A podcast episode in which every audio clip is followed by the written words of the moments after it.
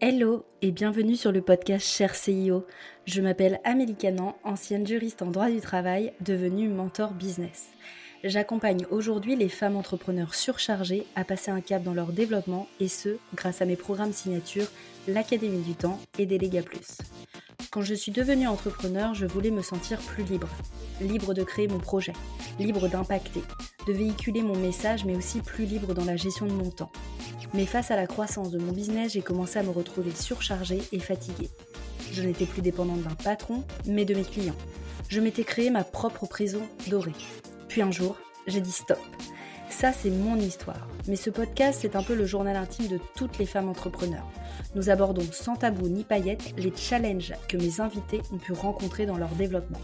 Je vais donc à la rencontre de Nana ambitieuses et nous décryptons ensemble leur business d'un point de vue gestion du temps, structuration et délégation, mes thématiques fétiches. Je suis profondément convaincue que nous n'avons pas à choisir entre une vie personnelle épanouie et un business florissant. Chaque entrepreneur est unique et a sa vision de son développement. C'est ce que nous allons mettre en lumière. C'est parti, je vous laisse avec l'invité du jour. Salut Laurie, bienvenue sur le podcast Cher CIO. Comment tu vas aujourd'hui? Bah, merci beaucoup Amélie, je suis très contente d'enregistrer euh, cet épisode avec toi. Euh, je suis euh, impatiente et curieuse de savoir les questions que tu as envie de me poser. Trop bien, bah, l'idée c'est vraiment qu'on soit au maximum dans la discussion, mais j'avais vraiment envie qu'on bah, que, que, tu sois mon invité. Je suis très contente que tu sois avec moi aujourd'hui pour qu'on puisse bah, parler aussi de, de, du développement de Basique, parce que moi, tu es quelqu'un qui m'inspire beaucoup. Et je suis sûre que ton parcours va pouvoir inspirer aussi beaucoup d'autres personnes. Donc, j'ai trop hâte qu'on échange à ce sujet. Trop bien, bah, c'est adorable, merci beaucoup. ce que je te propose, c'est qu'on commence par une petite présentation de toi, que je te laisse te présenter pour celles qui ne te connaîtraient pas encore. Donc, te présenter toi, mais aussi Basique. Ok, et eh ben c'est parti. Du coup, moi, je, je, me définis souvent comme une serial entrepreneur. Euh, c'est-à-dire que quel que soit le projet, le domaine, que je le connaisse ou que je le maîtrise pas encore, euh, je pense avoir l'âme d'une entrepreneur qui cherche des solutions à des problèmes qu'elle observe. Euh, et d'aussi loin que je me souvienne, ça a toujours été mon fonctionnement. Euh, aujourd'hui, donc j'ai euh, lancé euh, ma société qui s'appelle Basique, où j'ai créé différents programmes d'accompagnement pour les personnes qui soit ont envie d'entreprendre, soit entreprennent déjà. Et c'est aussi la nouveauté de ces derniers mois, c'est que j'ouvre davantage de place aussi au développement personnel et pas que au développement du business.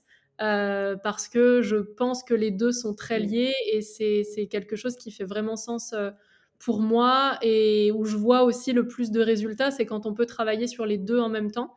Euh, donc voilà, et au-delà de ça, je, suis maman de trois enfants, euh, j'ai 30 ans, j'habite à Paris plus pour très longtemps, et, euh, et voilà, je pense qu'on peut dire que ça résume en quelques secondes ma vie. Trop bien. du coup, tu as créé quand Basique et qu'est-ce qui t'a donné envie de devenir entrepreneur? Alors, j'ai créé Basique en fin d'année 2019. Euh, donc ça fait plus de trois ans maintenant, euh, mais j'ai commencé à être entrepreneur bien avant ça, mmh. parce que je vais fêter ma dixième année d'entrepreneuriat, donc j'ai commencé à 20 ans. D'accord. Euh, et ce qui m'a donné envie d'être entrepreneur au tout début, c'est la liberté de pouvoir m'organiser comme j'en avais envie, et aussi l'envie de prendre la totale responsabilité de mes échecs et de mes succès. Ouais j'avais très envie de pouvoir euh, être la seule responsable des résultats que j'allais avoir en fait euh, dans ma vie. J'ai testé hein, deux fois le salariat euh, histoire d'être sûre que vraiment vraiment c'est si terrible que ça. et, pour moi, pour mon profil, je, sais que ça me correspond pas parce que très vite je m'ennuie en fait si j'ai pas une vision à développer, mmh. si j'ai un plafond au-dessus de moi où je peux pas aller plus loin que ça. Euh, donc je dirais que c'est ça la principale motivation que j'ai eue euh, au début de l'entrepreneuriat. Ça marche trop bien. Et du coup, pour que ça t'ait donné envie d'entreprendre à 20 ans, tu euh, es issu d'une famille d'entrepreneurs, tu avais des modèles de personnes autour de toi qui t'ont donné, à, qui t'ont, ouais, qui t'ont donné aussi l'envie et la propulsion nécessaire ou comment ça s'est passé un peu? J'avais aucun, aucune figure d'entrepreneur autour de moi et c'était pas du tout quelque chose de valorisé. En fait, le seul mmh. truc valorisé, c'était fais des études, décroche un CDI, fais en sorte que ce soit bien payé et trace ta vie comme ça jusqu'à la retraite. donc c'était plutôt ça le modèle. Et en fait, moi, j'ai toujours eu envie d'avoir des enfants très jeunes. Et mmh, quand j'ai eu 20 ans, donc j'étais encore à la fac parce que je voulais être prof de français. Donc tu vois, rien à voir. on était bien, ça cochait bien les petites cases, mais mais en fait en troisième année, je me suis rendu compte que les conditions de travail m'attiraient pas plus que ça. Et puis en fait, j'avais très envie de rentrer rapidement dans la vie active.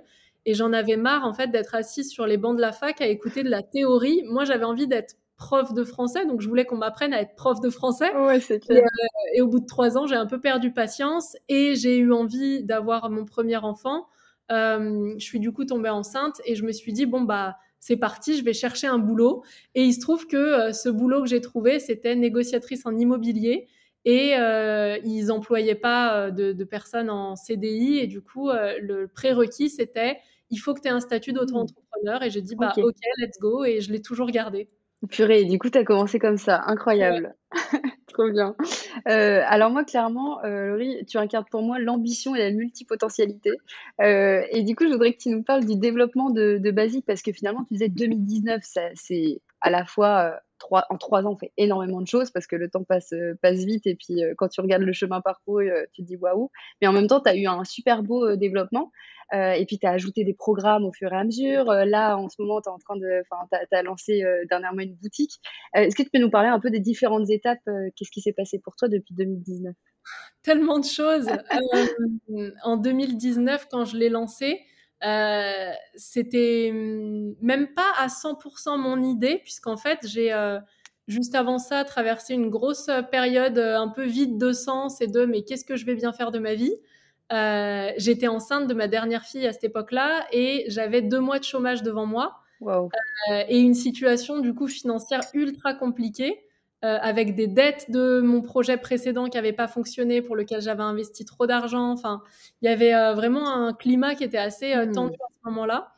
Et j'ai une amie en fait qui m'a écrit pour me dire toi, ça a l'air hyper facile pour toi d'entreprendre, euh, ça ne l'est pas pour moi. Donc, j'aimerais bien que tu me coaches en fait pour que tu me dises euh, bah, ce que je peux faire, ce que je peux améliorer, avoir un regard extérieur. je me suis dit, bah écoute, euh, ok, ça match avec le travail que je suis en train de faire sur moi aussi. Et j'étais en train de réfléchir à quelle est ma voie, au final, quelle est la voie que j'ai envie de créer, quels sont mes talents, mais quelle est ma zone de génie à mmh. moi. Et je me suis rendu compte que les deux fonctionnaient plutôt bien. Donc, je lui ai dit, bah, ok, c'est parti. Euh, donc, au départ, j'ai commencé par quelque chose de très, très simple, hein, c'est du coaching individuel. Euh, je faisais le, truc de façon artisanale, euh, tu vois. je vois bien. Des contacts en direct avec mes clients, je leur expliquais de quoi il s'agissait, je faisais des appels découvertes moi-même.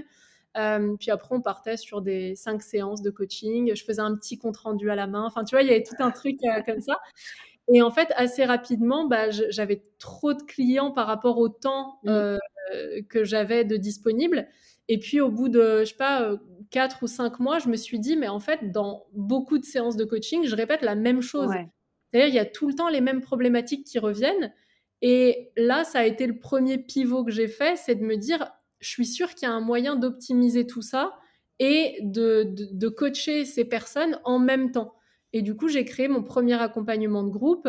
Euh, j'ai pris beaucoup de plaisir là-dedans, j'ai adoré le format. Du coup, j'ai créé un autre accompagnement de groupe, mais sur un autre sujet, et ainsi de suite. Et après, une école de coaching, et après, euh, des masterminds, et pas mal de choses. Et en fait, je crois que le seul euh, secret, entre guillemets, de cette croissance-là, c'est que je me suis jamais encroûtée dans une zone de mmh. confort, dans un, un espèce de voilà, de, quotidien lisse et bon, bah, ça fonctionne bien, donc euh, je vais continuer comme ça, quoi. Trop bien. Alors, j'ai plein de questions à te poser là-dessus parce que ça me, ça, ça, m'intrigue, ça m'excite.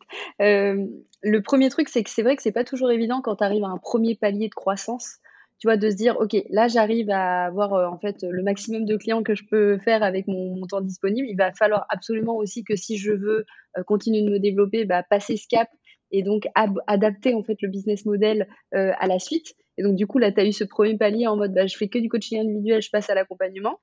Et quel a été ton déclic en fait pour pouvoir à chaque fois créer des accompagnements différents sur d'autres sujets? Est-ce que tu, partais de tes clients et de leurs besoins? Ou c'est toi tes idées qui te venaient comme ça en fonction de je sais pas ta vie perso ou comment ça s'est passé un peu? Je dirais qu'il y a un peu des deux, parce qu'il y a un peu de ce que moi j'avais envie de transmettre mmh. et de partager, on va dire à 30%, et les 70% restants, c'est ce que j'observe pour pouvoir créer des solutions par rapport à ça. Ça, c'est un truc qui me plaît beaucoup et, et qui fonctionne avec moi, ma manière d'être et qui je suis, et en human design aussi, si ça parle aux personnes qui écouteront, c'est quelque chose qui se vérifie chez moi aussi. C'est vraiment cette capacité en fait à créer des solutions par rapport à un besoin qui existe. Donc, euh, donc je dirais qu'il y a un petit peu des deux. Euh, et pour revenir au début de ta question de comment tu dépasses euh, ce, premier plafond qui est bon bah voilà maintenant je suis arrivée là. En fait, je pense que dès le début j'ai été assez claire dans ma tête sur l'ambition que j'avais avec l'entreprise et ça a jamais été le projet de vivoter et de juste euh, m'en tenir à ce que j'avais. Tu vois, c'était toujours une envie d'aller chercher euh, plus haut, ce qui ne veut pas dire plus d'argent mm. euh, à tous les coups, mais d'aller chercher autre chose. En fait, si tu veux, je le vois vraiment comme une espèce d'ascension d'une montagne où, ok, je suis arrivée au premier palier, bah, je vais chercher le deuxième, en fait, parce que c'est ça qui me donnera envie de me lever demain matin. Si je me dis, bon, bah, je suis arrivée, il n'y a plus rien à faire, je vais m'ennuyer très vite, quoi. Ouais, donc tu, as toujours vu Basique comme euh, non pas une activité, mais plutôt direct un business, quoi, déjà. Euh, c'est ce qui n'est pas, la, ce qui, ce qui n'est pas la même chose en soi. Ouais, alors c'est pas du tout la même chose, en effet. Au, tout début, tu vois, le démarrage, je te disais, j'étais enceinte, plus de chômage et tout, donc euh, j'étais vraiment dans une logique très court terme de il faut que je fasse rentrer de l'argent pour manger le mois prochain et payer mes factures. et en fait, assez vite, genre deux mois après, euh, bah, je me versais le même salaire qu'avant quand j'avais été salarié. Et je me suis dit, ah ok, donc euh, il y a moyen de faire quelque chose de plus que ça. Bon, bah c'est parti, on va chercher plus, quoi. Trop bien.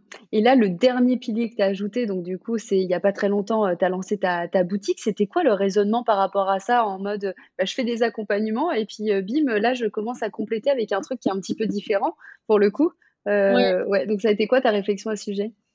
Euh, en fait, la boutique, je n'ai pas une ambition de créer une boutique en ligne qui vive à part. Tu vois, elle est vraiment rattachée à Basique. Ce Euh, c'est pas quelque chose qui m'excite de me dire j'ai euh, un e-shop euh, sur tel truc. J'ai pas du tout envie de développer une identité ou quelque chose par rapport à ça. Mais par contre, j'organise assez régulièrement des événements, des retraites. là, comme récemment le, le Basic Boss Day, l'événement où j'invite mes clients de l'année et tout ça. Euh, et, en fait, je me suis dit, ça pourrait être cool de rajouter un petit truc comme un souvenir qu'on peut remporter chez soi. Euh, donc ça, c'est une première partie de la réflexion. Puis une deuxième partie, euh, c'est qu'en fait, les, les, clients qui rentrent dans nos programmes, j'aime bien leur envoyer un petit colis de bienvenue, tu vois, prendre soin d'eux. Et en fait, je me retrouvais souvent dans un espèce de casse-tête à trouver qu'est-ce que je vais pouvoir mettre dedans, mais qui est OK par rapport à l'ambiance que je veux créer et tout ça. Et du coup, c'était assez euh, logique de me dire, bah, en fait, j'ai qu'à créer mes propres produits. Comme ça, bah, je suis sûre qu'ils respectent euh, mon cahier des charges. Euh, donc, c'était un peu cette combinaison des deux idées-là. Ouais. Je trouve que c'est une super idée intéressante parce que ça te permet de fédérer aussi une communauté autour des valeurs basiques. Quoi. Ça fait un peu, toi, en, termes de termes très branding, très image de marque aussi, de, de dire, bah, je crée cette boutique-là pour fédérer autour, ouais, autour des valeurs. Ouais, ouais, autour des valeurs, puis avoir l'ambiance globale, du coup, tu vois, l'expérience basique euh, qui est euh, dans euh, la, petite infusion que tu vas te faire pendant un coaching. Enfin, tu vois, carrément. Trop bien. Et c'est quoi alors ta, ta vision pour la suite? Qu'est-ce que tu c'est quoi tes aspirations justement pour, euh, pour Basique? Est-ce que tu as déjà une idée de comment, enfin, comment tu aimerais que ça se déroule sur les prochaines années? Ou est-ce que, vu que tu es à l'écoute des opportunités et que tu aimes bien créer des, des, solutions à des besoins euh, existants, euh, est-ce que tu te laisses aussi un petit peu cette, cette porte ouverte? Ouais, en fait, je fais un mix des deux. C'est d'un côté, je décide de la direction que j'ai envie de prendre. Et de l'autre, euh, c'est comme si je pose l'intention quelque part et après je vais vérifier en étant à l'écoute de ce qui se passe si c'est pertinent ou pas. Euh, donc là, les, prochaines, euh, les prochaines étapes, les grandes étapes, c'est déjà donc de refaire les deux programmes que j'ai créés au tout début. là, il y en a un qui est terminé, qui est le programme vraiment purement développement personnel, introspection. Donc celui-là, ça fait plusieurs mois que je travaille dessus pour le refaire totalement et, c'est parti, il est en ligne. donc là, dans les prochains mois, je vais refaire le deuxième qui, lui, est vraiment tourné sur les premiers pas de l'entrepreneuriat, comment est-ce qu'on se lance, comment est-ce qu'on passe d'une idée à quelque chose de rentable et de viable? Euh, donc ça, ça va être un, gros chantier aussi. Euh, vraiment, cette année, j'ai choisi, tu vois, de restructurer mmh. plus que de créer par-dessus. Et en même temps, je dis ça et j'ai lancé une boutique. C'est clair. Euh, donc, il y aura, y aura de ça. Après, j'ai aussi envie de continuer d'accompagner les entrepreneurs plus avancés, comme je l'ai déjà fait l'année dernière avec un format, tu vois, type euh, abonnement, où euh, on est un peu le bras droit stratégique, on mmh. travaille à deux euh, là-dessus, et on est un peu le, bras droit stratégique qui permet de faire le point, d'avoir du recul qu'on n'a pas toujours quand on a la tête dans le guidon. Et, et ça, c'est déjà les, trois gros projets à mener sur 2023 pour Basique. Et j'ai dans l'idée aussi d'ouvrir une autre société, un autre projet qui serait rien à voir ni avec le secteur, ni avec les clients. On serait dans du produit et pas dans du service. Enfin, tu vois, c'est quelque chose de totalement différent, mais qui me porte aussi pas mal. Donc, je dirais que je vais découper un peu mon année en deux. La première, c'est faire en sorte que les bases soient très très solides sur Basique et du coup, je vais y mm. consacrer euh, la majorité de mon temps. Et une fois que j'arrive à m'en extraire un petit peu plus et qu'il y aura moins de travail là-dessus, je vais me mettre davantage sur le deuxième. Trop bien. Et euh, tu, du coup, tu disais que tu étais en pleine refonte des premiers programmes que tu avais créés euh, pour Basique. Est-ce qu'il y a des programmes que tu as créés et que tu as complètement arrêtés? Ou est-ce que tu as toujours justement gardé euh, les programmes au fur et à mesure et tu n'as jamais fait le, tri finalement, euh, puisque tout, est, tout correspondait à des besoins? Il y en a que j'ai arrêté en cours de route. Euh, là, ces, ces deux-là, je les ai jamais arrêtés parce que c'est des programmes d'actualité, quoi qu'il arrive. apprendre à faire ce travail sur soi et se lancer dans l'entrepreneuriat, ça répond toujours à des besoins qui sont là. Et mm. j'avais besoin, par contre, de les mettre à jour pour être aligné avec moi, ma façon de l'expliquer, et puis surtout ce que j'ai appris en trois ans aussi. C'est clair. Euh, donc ça, j'ai eu besoin de le remettre à jour. Et il y a d'autres choses ouais, que j'ai totalement arrêté. J'avais un, un, membership euh, au début, tu vois, un, petit prix mensuel où il y avait des, des, ateliers toutes les semaines. Ça, je l'ai arrêté parce que je, je donnais beaucoup par mmh. rapport à ce que je recevais. Et en même temps, c'est enfin c'est ok tu vois c'était les débuts c'est le moment où tu tâtonnes un peu ça a pris beaucoup d'ampleur très vite et euh, du coup, je me retrouvais à y consacrer la majorité de mon temps, alors que c'était pas du tout la majorité de mon chiffre d'affaires. Donc, tu vois, il y a eu un moment comme ça où je me suis dit, bah, c'est pas cohérent, il faut prendre une décision qui a été de l'arrêter. C'était pas simple, tu vois, surtout quand tu as un produit qui marche. C'est euh, clair. pas toujours facile. J'avais un, un, accompagnement type euh, mastermind, mais qui n'était pas véritablement un mastermind, que j'ai fait trois sessions et que j'ai décidé d'arrêter pour le ressortir là, par contre, euh, aussi en début d'année. Donc, il y en a certains, tu vois, que j'arrête complètement. Je vérifie si je suis toujours mmh. alignée. Peut-être je le ressors sous un autre format. Et d'autres que je laisse complètement de côté parce que, parce que ça correspond plus ni à ce que je veux, ni à ma vision euh, de, de, moi, de la boîte et de la direction que j'ai envie de prendre. Trop bien. Euh, donc en trois ans, sacré beau développement, je trouve. Euh, et euh, euh, comment Je disais sacré beau développement. Est-ce que tu as, à ton avis, quels ont été tes. Tu vois, qu'est-ce qui a fait que tu t'es développé aussi, aussi rapidement, là, en trois ans, d'avoir eu ce développement-là, avec, avec un peu de recul? Est-ce que. Quels sont les, les piliers que tu as mis en place qui ont fait que tu as eu ce développement? Je dirais, le premier, c'est de l'avoir décidé. Euh, et en même temps, c'est un truc mmh. qui manque chez beaucoup de personnes, tu vois, qui, qui sont dans un espèce d'entre-deux, à la fois frustrés d'un business qui grossit pas, et en même temps qui n'ont jamais décidé l'ambition et l'intention qu'ils avaient avec cette entreprise. Euh, Est-ce que j'ai envie que ce soit mon salaire mensuel? Et ça va. Est-ce que j'ai envie que ce soit un business où je délègue, mais pourquoi faire? Euh, Et ou est-ce que j'ai envie de le monter à un tel niveau et de le vendre après? Enfin, tu vois, y a la question vraiment de l'intention au départ, elle est, elle est cruciale. Donc, je dirais déjà parce que je l'ai décidé. Et la deuxième chose, qui va peut-être être étonnante parce qu'elle a rien à voir avec la stratégie, euh, c'est que j'ai fait vraiment le taf sur moi hmm. pour m'ouvrir à recevoir tout ça et accepter le prix à payer aussi. Enfin, tu vois, typiquement, euh, euh, être plus visible pour toucher plus de personnes, ça veut aussi dire accepter d'être plus vulnérable, accepter d'être plus jugé. Enfin, toutes ces choses-là, en fait, j'ai vraiment fait le travail. depuis trois ans, c'est les moments où j'ai le plus travaillé sur moi dans ma vie.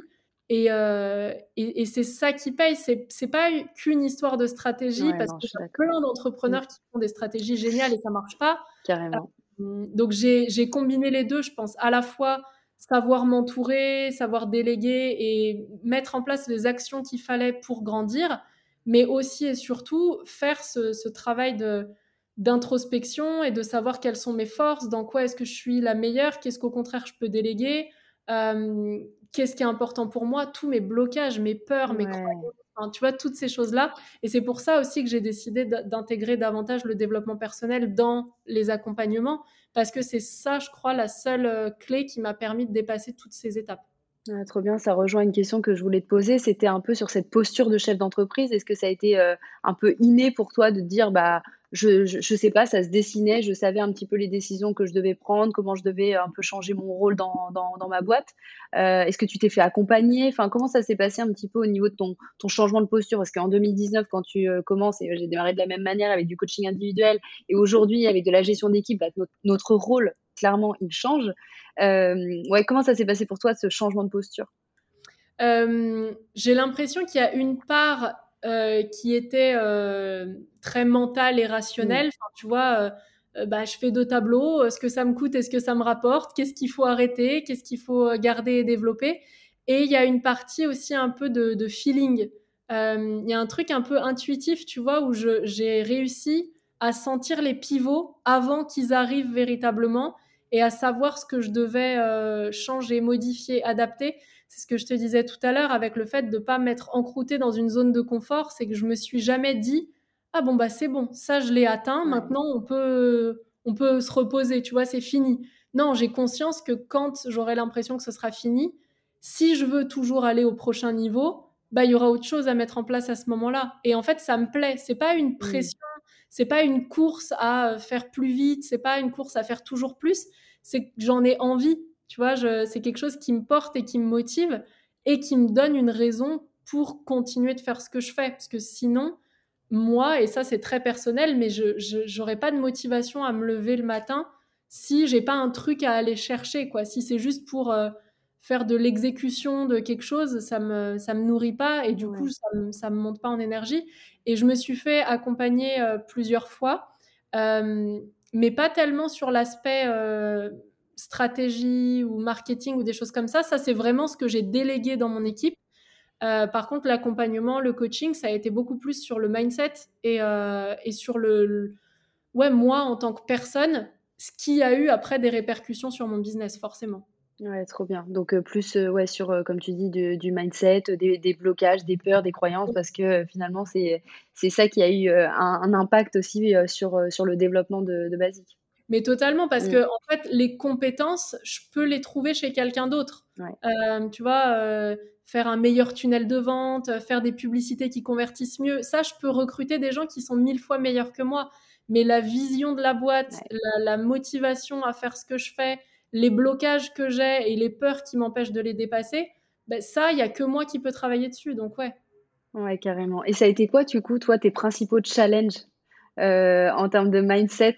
Si tu devais alors c'est difficile hein, comme question parce que bah, on en a tous et puis en fait ça ne s'arrête jamais c'est-à-dire que pendant une période ça va être ça et puis ensuite on fait face à d'autres choses et puis on avance et on continue de travailler sur nous pour pouvoir euh, aussi réinjecter cette énergie euh, dans, dans, dans, notre développement mais ouais si tu devais réfléchir un peu à ces principaux blocages dont, auxquels tu as dû faire face tu dirais que ce serait lesquels?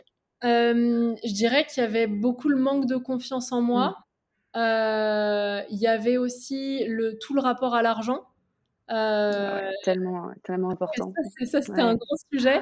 Et puis après, il y avait, et ça, c'est celui, je crois, qui m'a tenu le plus longtemps, l'envie d'être aimé euh, par les mmh. gens et du coup de pas oser être à, à 100% moi parce que bah, peut-être des fois je peux froisser des gens. J'ai un côté, ce qu'on me dit souvent, c'est que je suis très douce, très bienveillante et tout ça. J'ai aussi l'autre côté. Hein. Euh, j'ai aussi le côté très, très dur, très cash, très euh, euh, piquant. et quand je m'autorise à, l'être à 100%, je, je, sais que ça secoue fort mmh. les personnes. Et ça, c'est une part de moi que j'ai longtemps minimisé. Ou... Ouais. j'ai vraiment empêché cette part-là de sortir. Et pour être totalement honnête, je, je la montre pas à 100% mmh. encore. Euh, je la montre uniquement aux personnes dont je sais que je ne peux pas perdre l'amour en étant comme. Ah tu super intéressant. Donc, ah, euh, je dirais que ça, c'est les, les, trois plus gros challenges. Manque de confiance parce que j'avais l'impression que bah, je j'ai rien à dire de particulièrement intéressant. Pourquoi on va m'écouter moi plutôt que quelqu'un d'autre? Enfin, tu vois, toutes ces choses-là. Rapport à l'argent, c'est mais qui je suis pour euh, dire que je veux plus que ça? Et puis en même temps, si euh, j'ai trop d'argent, est-ce que je vais pas devenir une vieille conne comme euh, les gens que je juge et machin? Donc ouais, y il y avait vraiment toutes ces choses-là. Puis après, sur l'envie d'être aimé par tout le monde, c'est du coup comment est-ce que je vais pouvoir euh, faire de mon message un truc comme en pâte à modeler pour faire en sorte que ça puisse convenir à tout le monde et froisser personne et à la fois dire que je veux être visible mais en même temps pas assumer les conséquences que ça a quand on est visible. Donc ça c'était vraiment le, plus gros sujet euh, qui m'a occupé ces trois dernières années. Ah, trop bien. Et euh, quand tu dis que tu avais donc tu avais rencontré ces challenges, est-ce que c'est des challenges que tu avais déjà identifiés et tu t'es dit comment je fais pour passer outre? Donc toi tu étais plutôt sur je connais l'origine du problème, mais maintenant je vais aller euh, travailler un peu sur euh, ça me bloque, donc euh, la, conséquence derrière. Ou est-ce que c'est des choses que tu, dont tu t'es aperçu, en fait, où tu t'es dit, ah, en fait, j'ai en fait, j'ai ce problème-là, je n'avais même pas conscience d'avoir ce problème-là. Un peu des deux. Pour la confiance en moi, je, ça, je le savais déjà. Et je savais qu'en me lançant, c'était le premier challenge auquel j'allais être mmh. confrontée. la différence entre avant et le moment où j'ai lancé Basique, c'est que avant le projet me portait pas assez pour que j'accepte de dépasser ça. Du mmh. coup, c'était toujours plus confortable de rester avec l'étiquette oui, mais moi j'ai pas confiance en moi, donc je ne peux pas faire ça. Sauf que là, bah, non seulement j'avais pas le temps, il fallait que je fasse vite de l'argent, et, euh, et puis j'avais pas envie en plus, tu vois, j'avais vraiment envie de développer quelque chose et ça me, ça me faisait du bien d'imaginer ce projet.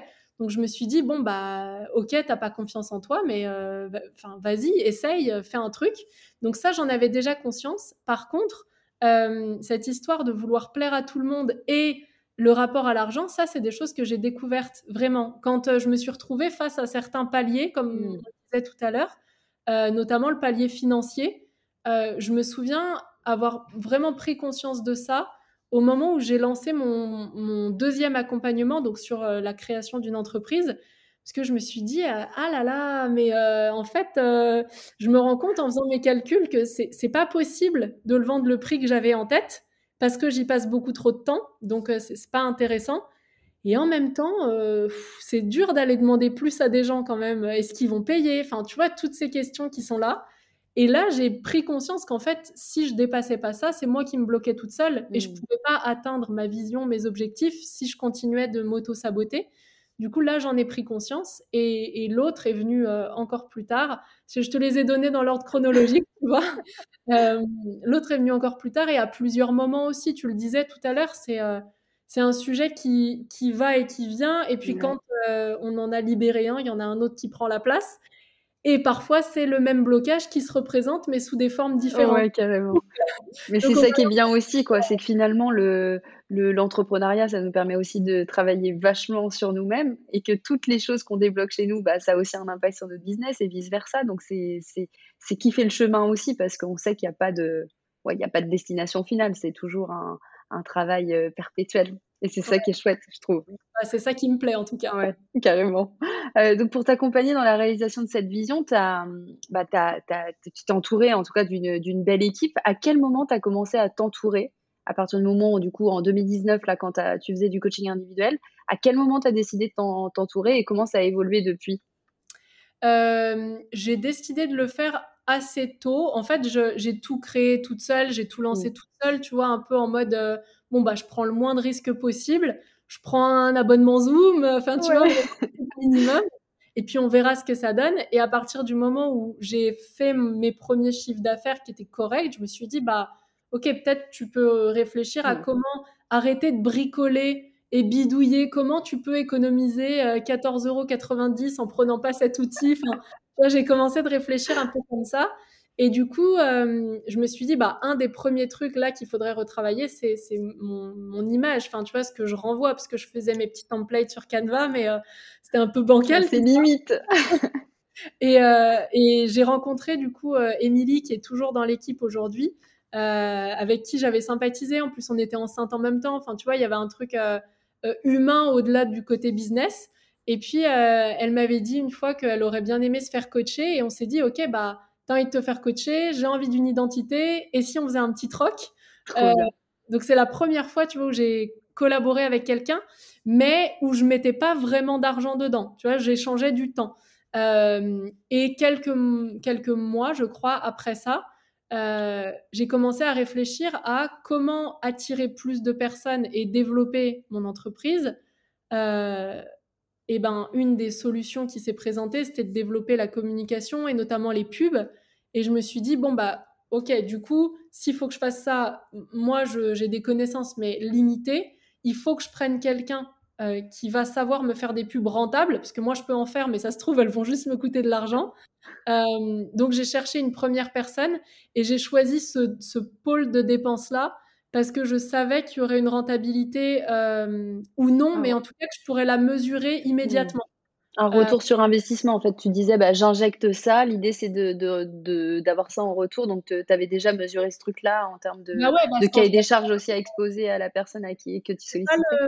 C'est pas, le poste le plus simple à déléguer mmh. parce qu'il y a deux choses à payer. Il y a la personne et il y a les pubs. C'est clair. Donc, c'est un euh, double investissement. C'est un gros budget. Au total, ça représentait à peu près 1000 euros par mois. Euh, sur un chiffre d'affaires de 3000, tu vois. Donc, mmh. c'était quand même euh, une petite prise de risque pour moi. Ça faisait un premier gros investissement. Mais en même temps, je me suis dit, j'ai rapidement la vision de est-ce que c'est pertinent ou pas de le faire. Et si ça ne l'est pas, j'arrête et je passe à autre chose. Mmh. Je trouve que ça l'a été et que j'ai appris aussi que au-delà de la pub euh, qui fait vendre tout de suite, c'est surtout un travail pour euh, dans trois mois, dans six mois, et que c'est quelque chose que j'ai continué d'entretenir tout le temps, qui fait que j'ai jamais vendu en one shot. Tu vois, c'est je communique, je vends et je prépare la prochaine fois où j'aurai un truc à vendre aussi. Ouais, trop bien. Et tu as toujours choisi, euh, je me souviens qu'on en avait déjà parlé un petit peu ensemble, mais tu as toujours choisi le statut de freelance euh, pour, pour ton équipe. Est-ce que tu as, ton, tes idées là-dessus ont évolué, c'est-à-dire sur le fait de salarier ou pas à un moment donné ton équipe, ou est-ce que tu restes sur le fait que euh, le, justement euh, le, le, fait de travailler avec des freelances, c'est ce qui te correspond le mieux en termes de, en termes de valeur, en termes d'avoir des entrepreneurs en fait autour de toi et tout ça?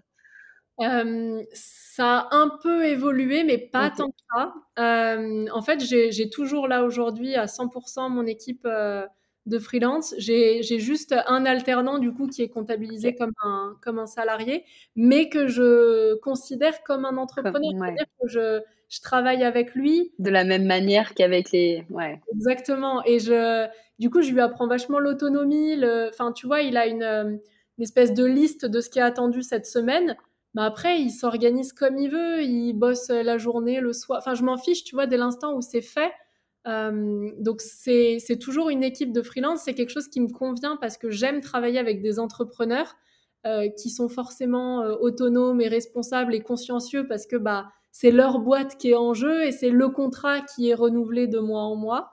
la seule raison là aujourd'hui qui me ferait basculer vers des postes salariés, ce serait de pouvoir avoir plus de temps disponible au moment où moi je mmh. l'ai choisi avec la personne. Tu vois, c'est plus de souplesse. Euh, alors qu'avec un freelance, bah, on bah s'intègre dans un planning, mais on n'est pas son seul client. Donc forcément, si moi je décide que tiens, cet après-midi, j'ai envie de faire un brainstorming sur tel truc, c'est pas forcément possible. Euh, donc je dirais que c'est le, la, seule option là qui aujourd'hui me fait dire euh, ouais, c'est vrai que ce serait pas mal sur quelques postes clés d'avoir quelqu'un qui serait en interne avec qui je pourrais bosser aussi physiquement euh, parce que bah, des freelances, tu peux pas leur imposer, tu vois, de, d'avoir des dates, des jours où on se voit en présentiel et tout. Donc je me dis pourquoi pas un jour avoir euh, un bureau dans lequel il y aurait des personnes qui bossent avec moi en présentiel, ça pourrait être cool. Mais euh, c'est, pas du tout un projet là que j'ai pour même pas pour cette année et pas pour l'année prochaine. Ok. Tu as toujours voulu travailler en équipe ou est-ce que c'est un peu venu avec, à, toi en mode bah, je vais avoir besoin d'une équipe pour pouvoir euh, continuer de me développer euh, euh, et du coup bah, d'apprendre aussi en, faisant quoi? Alors, j'ai jamais voulu travailler en équipe. Ah oui, énorme. Même tout l'inverse. je suis plutôt du genre solitaire. Truc un peu individuel, perso. Même à l'école, hein, j'étais comme ça, genre le travail en groupe, je détestais ça. Je préférais faire mon truc, le présenter. tu vois, ça rejoint aussi ce que je te disais au tout début, prendre la responsabilité à 100% du truc, des échecs, des succès. En fait, moi, j'avais vraiment la croyance que j'étais une personne qui savait pas travailler en équipe. Euh, alors encore moins si c'est euh, pour manager l'équipe. Ah ouais. Et, euh, et, en plus de ça, je pense qu'il y avait beaucoup mon ego qui venait me, me titiller en me disant bah ça va, tu sais faire. Sinon, ça veut dire que t'es pas bonne dans ce que tu fais, que tu as besoin de quelqu'un d'autre. Et ça, tu vois, j'étais un peu en, en, mode rebelle face à cette idée-là. et puis j'avais la sensation en plus que personne pourrait faire comme moi, ce qui est mmh du coup, j'avais raison. Hein. C'est vrai, oui, oui. Ah oui, en soi, la, phrase est vraie. Hein. c'est fait différemment. Et c'est très bien aussi. Et, euh, et du coup, tu vois, je croyais, comme je pense beaucoup de personnes juste avant de déléguer, que c'était plus rapide de le faire moi, parce que sinon, il faudrait que je briefe la personne et puis qu'elle le fera pas de la même façon et qu'en fait, ça va être une perte de temps. Ça, c'est faux. Euh, c'est clair. nous rassure à un moment donné de se dire, euh, j'ai l'exclusivité de mon truc et je suis la seule, la seule personne à le faire bien. Euh, donc du coup, ouais, je croyais vraiment que j'étais pas bonne pour ça, que j'aimais pas ça. Et en fait, quand j'ai commencé de déléguer, je me suis dit, bon bah, le fait est, c'est que cette personne fait mieux son travail que moi sur cette partie, et que moi, ça me permet de gagner du temps pour développer autre chose. Mmh. Donc en fait, on est complètement gagnant-gagnant. Bah ouais. Ouais, carrément. Mais c'est fou, c'est encore une problématique mindset, quoi. C'est-à-dire que tu t'es pas dit, oh là là, euh, non, en fait, je veux pas déléguer parce que euh, plan d'action, c'est quoi la stratégie? Non, c'était des croyances et des, des, et des blocages derrière et que, que t'as. Comment t'as outrepassé d'ailleurs ces peurs et ces, et ces croyances en faisant du coup en disant bon vas-y je tente je, je tente et puis euh, je vais voir comment ça se passe. Oui, je le fais. En fait, à chaque fois c'est ça, c'est un peu mon mode de fonctionnement. C'est j'ai peur de ça, bon bah on y va parce que s'il y a une peur, c'est qu'il y a quelque chose derrière qui te donne envie. Donc tu vas juste dépasser ce truc-là et tu verras ce qui se passe. Et au pire, tu peux toujours faire marche arrière, arrêter un truc. Enfin, c'est pas très grave. Et du coup, en le faisant, euh, bah, je me suis rendu compte que c'était vachement chouette et j'ai hum, dédiabolisé l'idée de Tu vois, j'avais l'impression, je pense, avec mon ego, que les personnes se mettaient genre supérieures à moi, genre moi je fais mieux ça que toi, alors que pas du tout, genre ça se passe pas comme ça dans la vraie vie. Euh, c'est plus la personne adhère à ta vision, elle a envie de bosser avec toi pour t'aider à atteindre tes objectifs. Genre c'est hyper euh, euh, flatteur, au contraire, tu vois, de se dire ces gens ont envie de travailler avec moi et on construit quelque chose de chouette ensemble, quoi et on va vers la même vision et on est là. Enfin, c'est, c'est un challenge aussi du quotidien, mais euh, c'est. Moi perso, j'adore travailler en équipe, mais c'est vrai que j'avais un peu les mêmes euh, croyances que toi dans le sens où moi, je suis issue d'une famille d'entrepreneurs du côté de mon père. Et euh, mon père me disait tout le temps, oh là là, avoir une équipe, c'est le début des emmerdes, tu sais, tout le temps. Donc en fait, j'ai baigné dans le fait que équipe égale emmerde. Ouais. Tout le temps. Donc quand il a fallu, je commence à déléguer. Quand je dis il a fallu, c'est-à-dire que je savais que ça allait, euh, j'allais euh, passer par cette étape-là pour pouvoir euh, continuer mon développement et, et emmener tout le monde vers, vers ma vision. Je me suis dit, mais je, je n'ai pas envie, j'avais pas envie de passer ce cap parce que j'avais cette peur de ça va mal se passer, ça va mal se passer. Et au final, c'est c'est un peu qu'est-ce que tu à quoi tu choisis de t'attacher ou pas. Et, et là, c'est ce n'est, enfin pour ma part, c'était c'était même pas mes peurs, c'était même pas mes propres croyances, mes propres blocages, c'est des choses que j'avais aspirées de l'extérieur euh, et que je m'étais appropriées, alors qu'en fait, moi, je n'avais aucune expérience de travail en équipe. Donc c'est fou aussi tout ce qu'on peut aspirer de l'extérieur. Ouais, c'est très très fréquent ça, les, les croyances qui sont même pas à nous, mais en fait, on a tellement l'impression, enfin, on a grandi avec, qu'on mm. on a l'impression que ça fait partie de nous. Ça, ou même, tu sais, toutes les étiquettes, je parlais de confiance en moi tout à l'heure, j'ai tout le temps grandi avec l'étiquette de bah, t'es la fille timide, euh, discrète, mmh. Euh, pas parler. Euh. Bon, bah, je suis comme ça, tu vois, je le remets pas en question. Et en fait, le jour où je commence à le remettre en question, je me dis, ah tiens, on dirait pas que c'est moi, en fait. ouais, c'est clair. Finalement, je suis peut-être quelqu'un de différente, en fait, de ce que je pensais être. Ouais, c'est fou.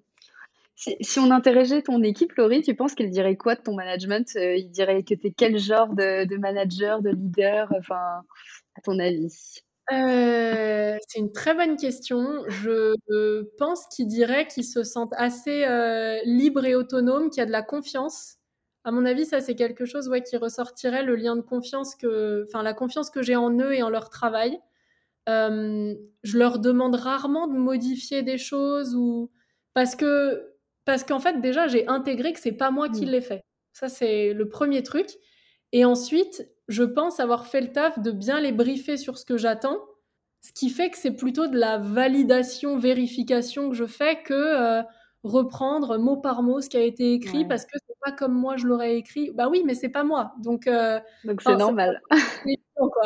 Euh, donc je pense qu'il y, aurait cette notion de confiance et de liberté, probablement de bonne humeur, bienveillance. Enfin, tu vois, un truc agréable dans lequel travailler.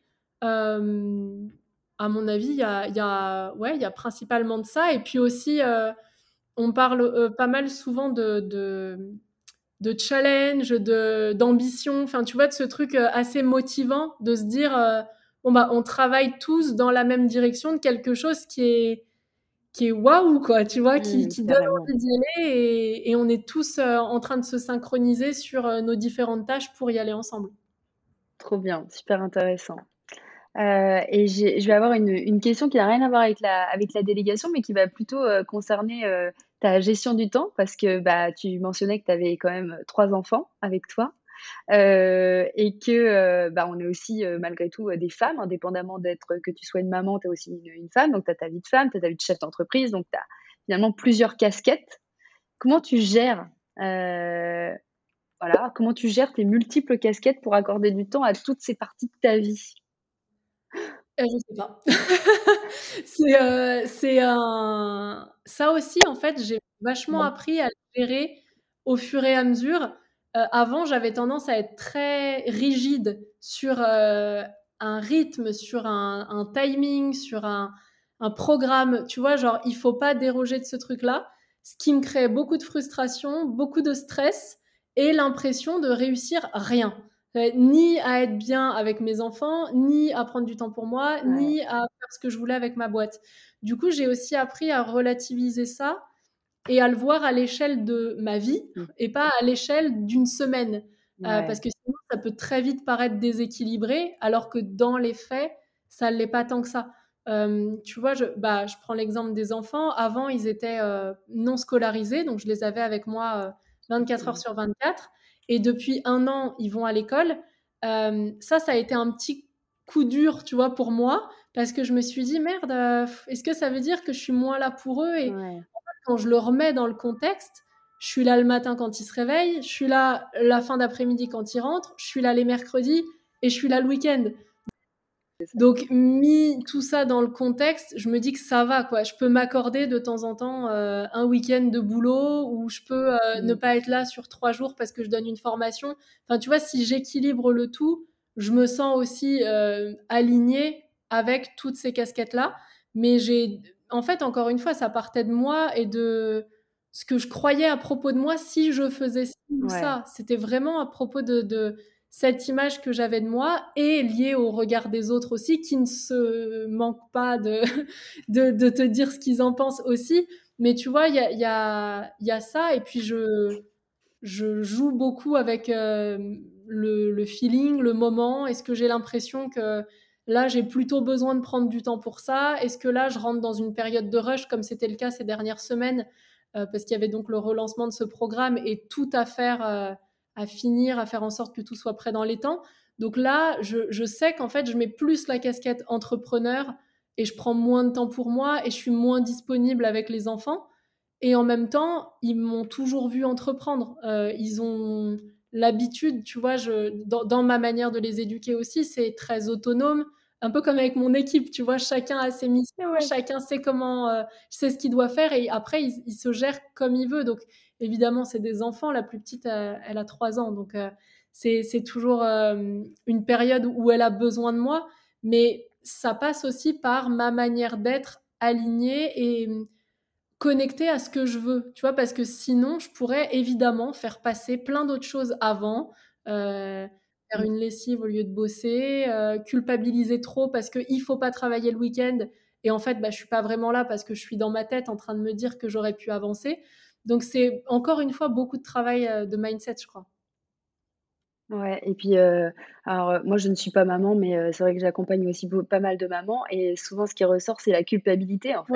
tu sais, un peu, quand, quand je suis avec mes enfants, je me dis, oh là là, mais attends, mais j'ai tellement de choses à faire, donc, donc je suis pas forcément dans le moment avec mes enfants parce que je suis en train de penser à tout ce que j'ai à faire. Puis quand je suis en train de d'être dans mon développement, d'être dans, dans mon business, bah, je me culpabilise aussi un petit peu de me dire, ah, je devrais peut-être être un peu plus avec mes enfants. Donc tu sens, tu as un peu ce sentiment toujours d'être le cul entre deux chaises, d'être ni dans l'un ni, ni dans l'autre. Et, et j'imagine que ça doit pas être facile de, se détacher ce truc, mais je trouve, moi, en tant qu'enfant d'entrepreneur, en tout cas, même si euh, aujourd'hui je me dis, bah, mon père n'était pas forcément euh, le papa le plus présent euh, du, monde, ma mère était plus présente, mais par contre, mon père était beaucoup plus épanoui dans sa vie. Et finalement, ça m'a aussi beaucoup inspiré de me dire, moi, je veux être comme ça, en fait, je veux être autant inspiré par mon projet, je veux, je veux vivre pleinement de ce, ce truc-là, et c'est de trouver l'équilibre entre ce que je ce que je donne aussi comme valeur à mes enfants. Parce que là, le fait de, te voir aussi entreprendre et de te voir aligné, de te voir épanoui et d'avoir une maman qui est heureuse, c'est quand même aussi euh, sympa à transmettre à ses enfants, j'imagine. Ouais, puis ma, ma, plus grande fille, donc a 9 ans, euh, à qui j'ai parlé du deuxième projet euh, sur lequel je suis en train de réfléchir et qui est à fond, qui me demande tous les deux jours alors, c'en est où T'as avancé? Est-ce que je peux t'aider Enfin, tu vois, il y, y a, vraiment un truc de oui, je travaille, mais je le subis pas. Et à partir moment où je mmh. le subis pas, ils n'ont pas l'impression que c'est quelque chose de contraignant. Et puis en plus, il y a quelque chose, je trouve, qu'on qu'on ne voit pas assez. Et moi, la première, hein, je n'en avais pas du tout conscience avant. Mais cette histoire de culpabilité, c'est, on a l'impression qu'on culpabilise pour l'autre, mais en réalité, c'est très égoïste. C'est euh, vis-à-vis de soi-même pour essayer de se faire bonne conscience, euh, plutôt que d'être à 100% heureuse dans ce que je fais je vais quand même me rajouter un petit truc de «Hum, c'est pas très bien, je pourrais faire ça d'autre. Mais mes enfants, pendant qu'ils font autre chose, ils sont très heureux, ils n'ont pas de problème avec ce truc-là. Donc c'est juste un, ouais, quelque chose d'égoïste pour essayer de se, rassurer un peu. D'autant plus que faire peser sur un enfant ou un conjoint ou qui que ce soit la charge de oui, mais je suis frustrée parce que comme ça, je peux être présente avec toi c'est pas terrible hein, non plus. Ouais, c'est super lourd en plus, je trouve, comme responsabilité pour l'autre. C'est clair. C'est super intéressant tout ce que je dis. On pourrait, on pourrait discuter pendant des heures, Laurie, parce que j'aurais des tas et des tas de questions à te, à te poser. Je vais te poser mes deux dernières questions euh, que je pose à tout le monde en fin, en fin d'épisode. Euh, la première, c'est, euh, alors je, vais expliquer un petit peu le contexte je trouve qu'il y a un, sentiment, un peu un effet de euh, Instagram peut-être, mais de, se comparer beaucoup aux autres et d'avoir euh, un peu euh, ce sentiment de ne pas faire assez parce que les autres réussissent mieux que nous, etc. Et alors qu'on est tout entrepreneur et qu'on est toutes, on a toutes des visions différentes et que c'est important de connaître sa propre vision à soi. et je voulais savoir, c'était quoi toi ta vision de la réussite, la tienne? Ma vision de la réussite, euh, elle rejoint ma vision d'entreprise de, aussi. Euh, c'est d'être heureux avec ce qu'on fait et d'avoir défini son critère de réussite pour savoir mesurer avec soi-même, donc pas euh, en comparant par rapport à quelqu'un d'autre, mais en se comparant avec qui on était il y a six mois, qui on était il y a un mmh. an, comment est-ce qu'on a évolué? Et si on est satisfait de ça, pour moi, c'est ça la réussite. Trop bien. Et t'estimes que tu as déjà réussi? Euh, J'estime que je suis en train de réussir. Euh, en train de réussir. En train de réussir parce que je suis satisfaite de ce que je fais, je suis satisfaite de ce que j'ai fait, mais j'ai encore envie d'aller euh, explorer d'autres choses que j'ai pas encore atteint. Donc je suis en train de vivre la réussite, mais je pense pas qu'elle soit acquise pour toute ma vie. Trop bien. Trop bien, parce que je trouve que le mot réussite, on a l'impression que c'est un peu des espèces de critères où c'est forcément un résultat. Euh, c'est forcément une destination. La réussite, c'est ça. Et puis quand j'y suis, en fait, finalement, tu te remets toujours des trucs d'après, donc tu n'as jamais l'impression de réussir. Alors que quand tu te dis, bah, je suis déjà en train de réussir, puisque la réussite, c'est aussi le chemin, et je suis toujours en train de, euh, de réussir constamment, là, je trouve ça beaucoup plus, euh, ouais, beaucoup plus aligné et beaucoup plus allégé aussi euh, dans, en termes de pression sur les de responsabilités sur les épaules. Ouais, carrément, sinon c'est juste une case de plus à cocher euh, pour faire bien en société, genre euh, la réussite. Puis c'est très véhiculé par les autres, enfin, tu vois, de façon générale, si tu as un CDI bien payé, que tu es marié, que tu es propriétaire et que tu as des enfants, tu as réussi ta vie. Oui, mais tu es peut-être mal mmh. là-dedans, en fait, donc ça n'a Carrément. Ouais, trop bien. Et la deuxième question que je voulais te poser, c'est est-ce que tu as une recommandation d'une ressource à donner aux entrepreneurs qui nous écoutent? Alors, ça peut être un podcast, un livre, enfin peu importe, une conférence, quelque chose qui, toi, que tu aimes bien recommander ou qui, t'a, qui a pu te marquer et que tu pourrais recommander? Ce n'est pas forcément lié au développement business, hein, c'est très général, une ressource. c'est une très bonne question. Spontanément, je repense à un je, ne crois pas que c'était un TEDx, mais c'était un, genre pas documentaire, mais c'était quelqu'un sur une scène euh, sur Netflix. Euh, c'était une personne qui s'appelle Brené Brown qui parle de la vulnérabilité. Euh, ça dure, je crois, une heure et demie, quelque chose comme ça, et c'est incroyable à quel point ça m'a créé des, des déclics sur ce que c'est la vulnérabilité, où on a l'impression que c'est se montrer faible, alors qu'en réalité, c'est euh, tout le contraire. C'est à quel point on est fort quand on est vulnérable. Et euh, j'avais adoré ce, son intervention euh, parce qu'elle avait plein de messages. Et d'ailleurs, j'en avais fait un article de blog, tu vois, pour condenser un peu les, ah, enseignements parce que j'avais trouvé ça incroyable. Et ça, vraiment, c'est quelque chose que je recommande et qui fait écho à plein de choses, que ce soit dans notre sphère pro, dans notre business, dans la visibilité, enfin tout, c'est vraiment une, super conférence à voir. Ah, trop bien. Bah, je vais essayer de retrouver le, lien euh, sur Netflix et puis je mettrai aussi ton. Il est toujours en ligne, ton article de blog? il est toujours en ligne. Ok, trop bien. Ok, bah je, je, vais retrouver ça, je le mettrai, euh, je le mettrai dans les, ressources du, podcast. Je te remercie beaucoup, Laurie. C'était euh, super, super intéressant tout ce que tu as pu, tout ce que as pu partager. où est-ce qu'on a, on peut te retrouver? C'est-à-dire, si on a envie de, savoir un petit peu plus sur ce, d'en savoir plus sur ce que tu fais, où est-ce qu'on peut aller consulter tout ça? Alors, principalement sur Instagram, c'est vraiment l'endroit où je suis le plus euh, euh, et, où j'échange sur la partie euh, entrepreneuriat, c'est sur mon compte perso, donc Laurie Pifero. Et, puis sur YouTube aussi, puisque toutes les semaines, j'ai un vlog qui sort où on peut parler de, toutes les montagnes russes de l'entrepreneuriat, de quand ça va et quand ça se passe bien, mais aussi quand ça va pas, quand il y a des galères, euh, des baisses de morale.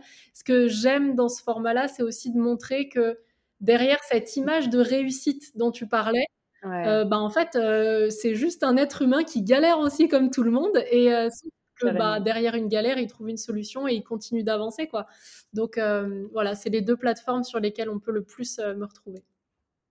Super. Et moi, j'adore tes petites vidéos YouTube parce que c'est sûr que ça montre, euh, c'est authentique en fait. Et, euh, et je trouve qu'on en a besoin, euh, justement, avec toute cette image un peu léchée d'Instagram. Et en même temps, c'est normal, on va pas non plus être tout le temps là en train de montrer toutes ces galères possibles et inimaginables. C'est pas toujours conscient en fait de pas montrer les galères. C'est parfois parce que bah quand on est en galère, on n'a pas forcément envie de partager et d'avoir l'énergie pour pouvoir partager aux autres. Donc forcément, quand on a envie de partager et qu'on est dans la bonne énergie, on montre du positif.